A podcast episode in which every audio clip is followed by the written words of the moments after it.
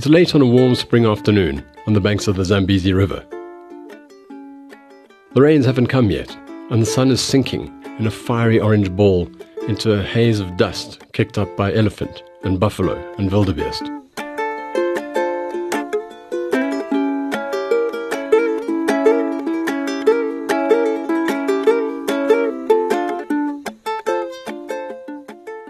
We are in Mana Pools National Park, the vast and beautiful park that stretches along the Zambezi River banks in northern Zimbabwe. As the heat leaches out of the day, the sweet notes of a ukulele tune fill the cooling air. Ukulele is being strummed by a man named Nick Lyon. Nick is a BBC cameraman and a producer and a director, and he's got plenty to be happy about.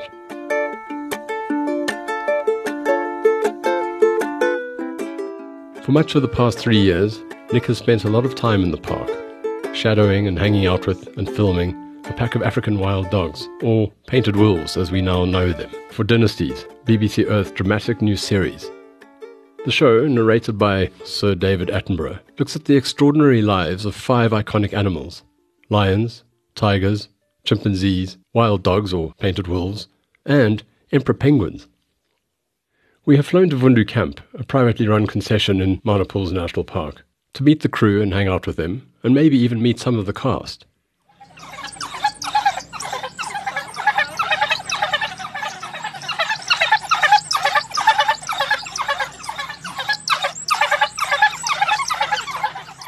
Nick and his crew saw and heard things that have never ever been recorded before. We'll get to that later.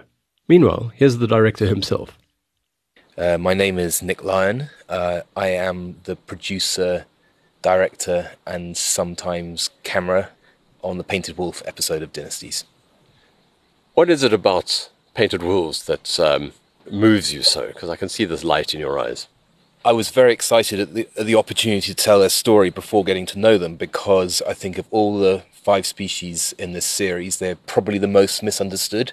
And the opportunity to work with a species, not just for a shoot or two shoots, but to come back again and again for a couple of years, that's a very rare opportunity. And to do it with such an amazing animal and almost give this species a voice through film, So I fought very hard to get this, this program.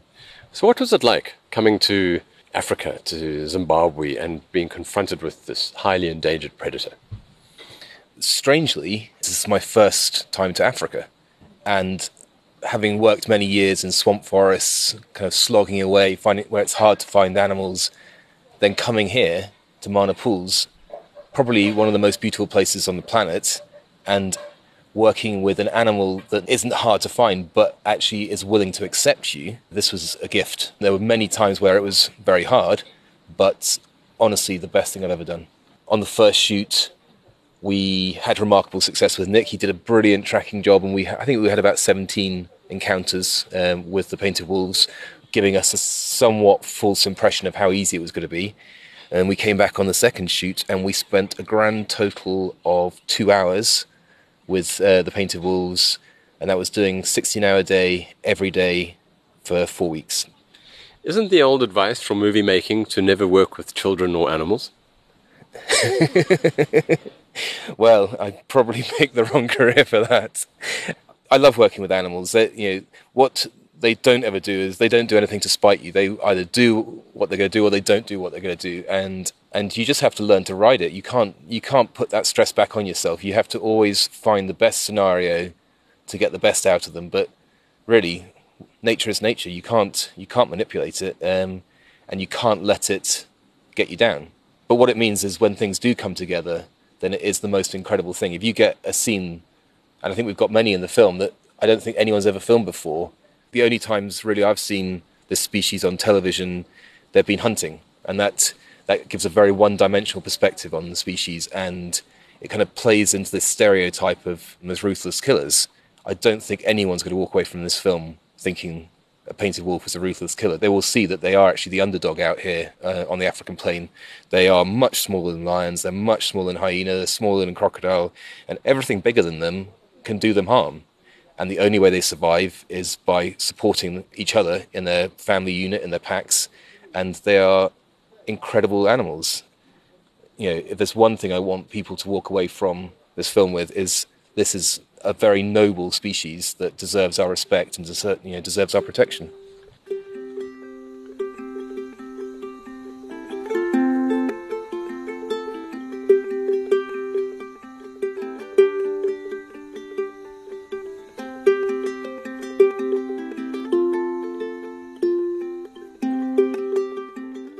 Mike Gunton, creative director at the BBC's Natural History Unit, sat down with me at Camp and gave me some insight into the making of these documentaries.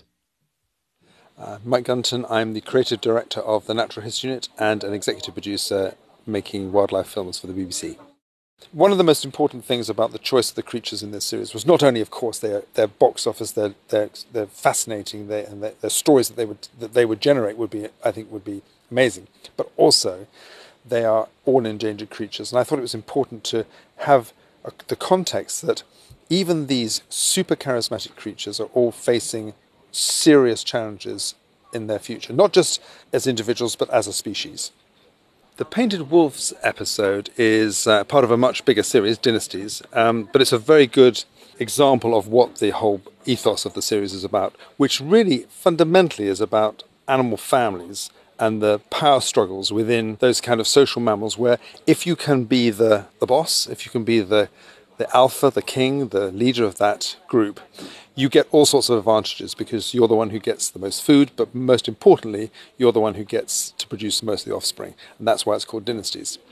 Um, there are five animals we've chosen in this series, all of whom have got their own fascinating stories to tell. They're all social animals, all social mammals except one uh, chimpanzees, lions, tigers, painted wolves, and the kind of joker in the pack is emperor penguins, which is in itself an extraordinary story, but slightly different. With dynasties, we were taking this enormous risk by saying, nope, we're going to go to this one specific location where this particular animal family, particular named family with named individuals, which we want to follow, and we're going to spend upwards of up to three years just following them. Now, that if that goes wrong, the authorities throw you out, or if the animals die, you know, you're in your film's in trouble. Making these things sounds like a military campaign. You've got massive challenges, massive logistics. Uh, can you enlarge on that a bit? They are logistically challenging. Again, interestingly, this series, compared with, say, Planet Earth 2, was probably less of a challenge because although it was a huge investment, you are, because you're one, going to one place, it's really tricky to get these things going, to get the relationships right, get the logistics right. But once you've nailed it, actually, if you get it right, everything falls into place. If you have good backup and you have good scientific backup, you have good logistical backup, you have local help, the machine runs pretty well. Of course, there you get disasters, kit breaks, and all the rest of it. But in some ways, I'd rather do another one of these than one of these multiple location things because that the team here was probably 20% the size of a Planet Earth 2 type thing. Wow, so like guerrilla filmmaking then? Yeah, uh, but the key thing, of course, it's getting your team right in the first place.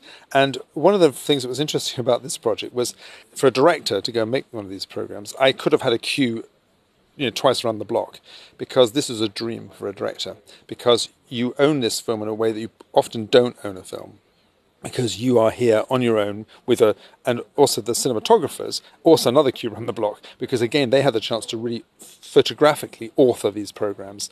It's a very small team. That actually is a kind of guerrilla filming because they can get undercover under the radar and immerse themselves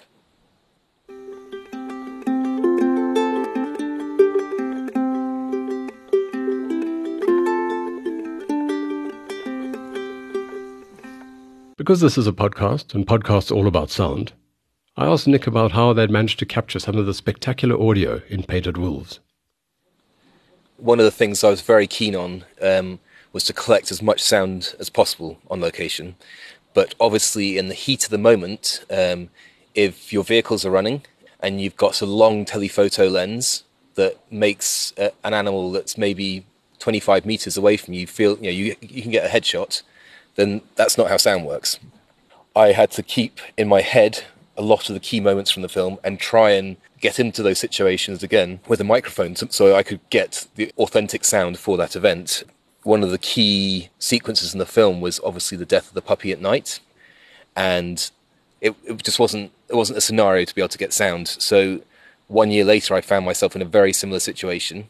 The hyenas had been really hassling the painted wolves at night, and I got down on the ground and I got into the middle of the hyena. Um, Henry was watching my back. I had the headphones on. It was um, in mono, so I, I didn't really have a sense of direction, and I couldn't really see because we we just turned the vehicle off, so I hadn't got my night vision at this point. And suddenly, I had my ears blown by a whoo as uh, a hyena was standing right next to my microphone, and that and Henry turned his light onto me, and I was surrounded by 20 hyena. So I had, I had about the right number of hyena, and they were going crazy over a baboon kill that the painted wolves had made, and painted wolves were yipping around the outside. So we had the right kind of scenario to exactly replicate what we had filmed the year before.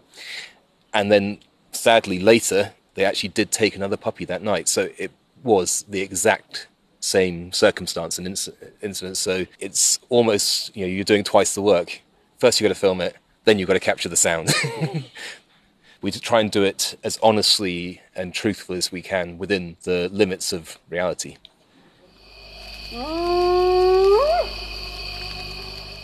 What's been your best moment in the making of Painted Wolves?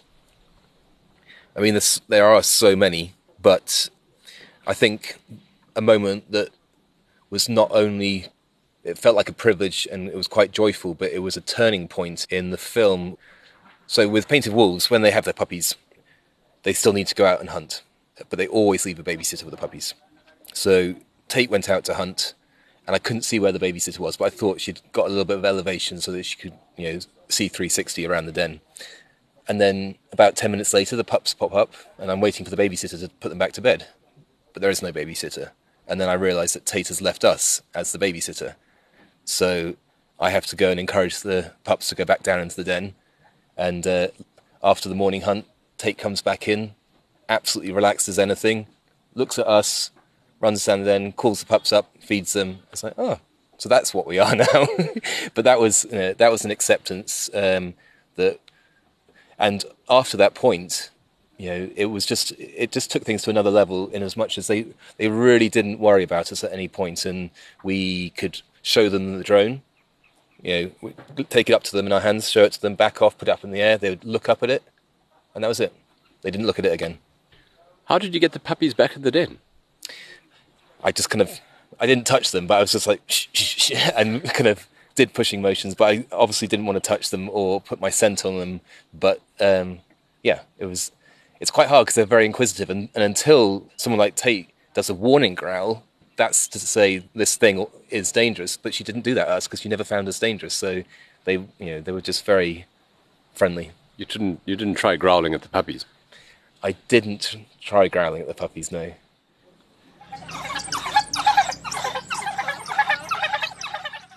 In a world gone mad, we often lose sight of what's important.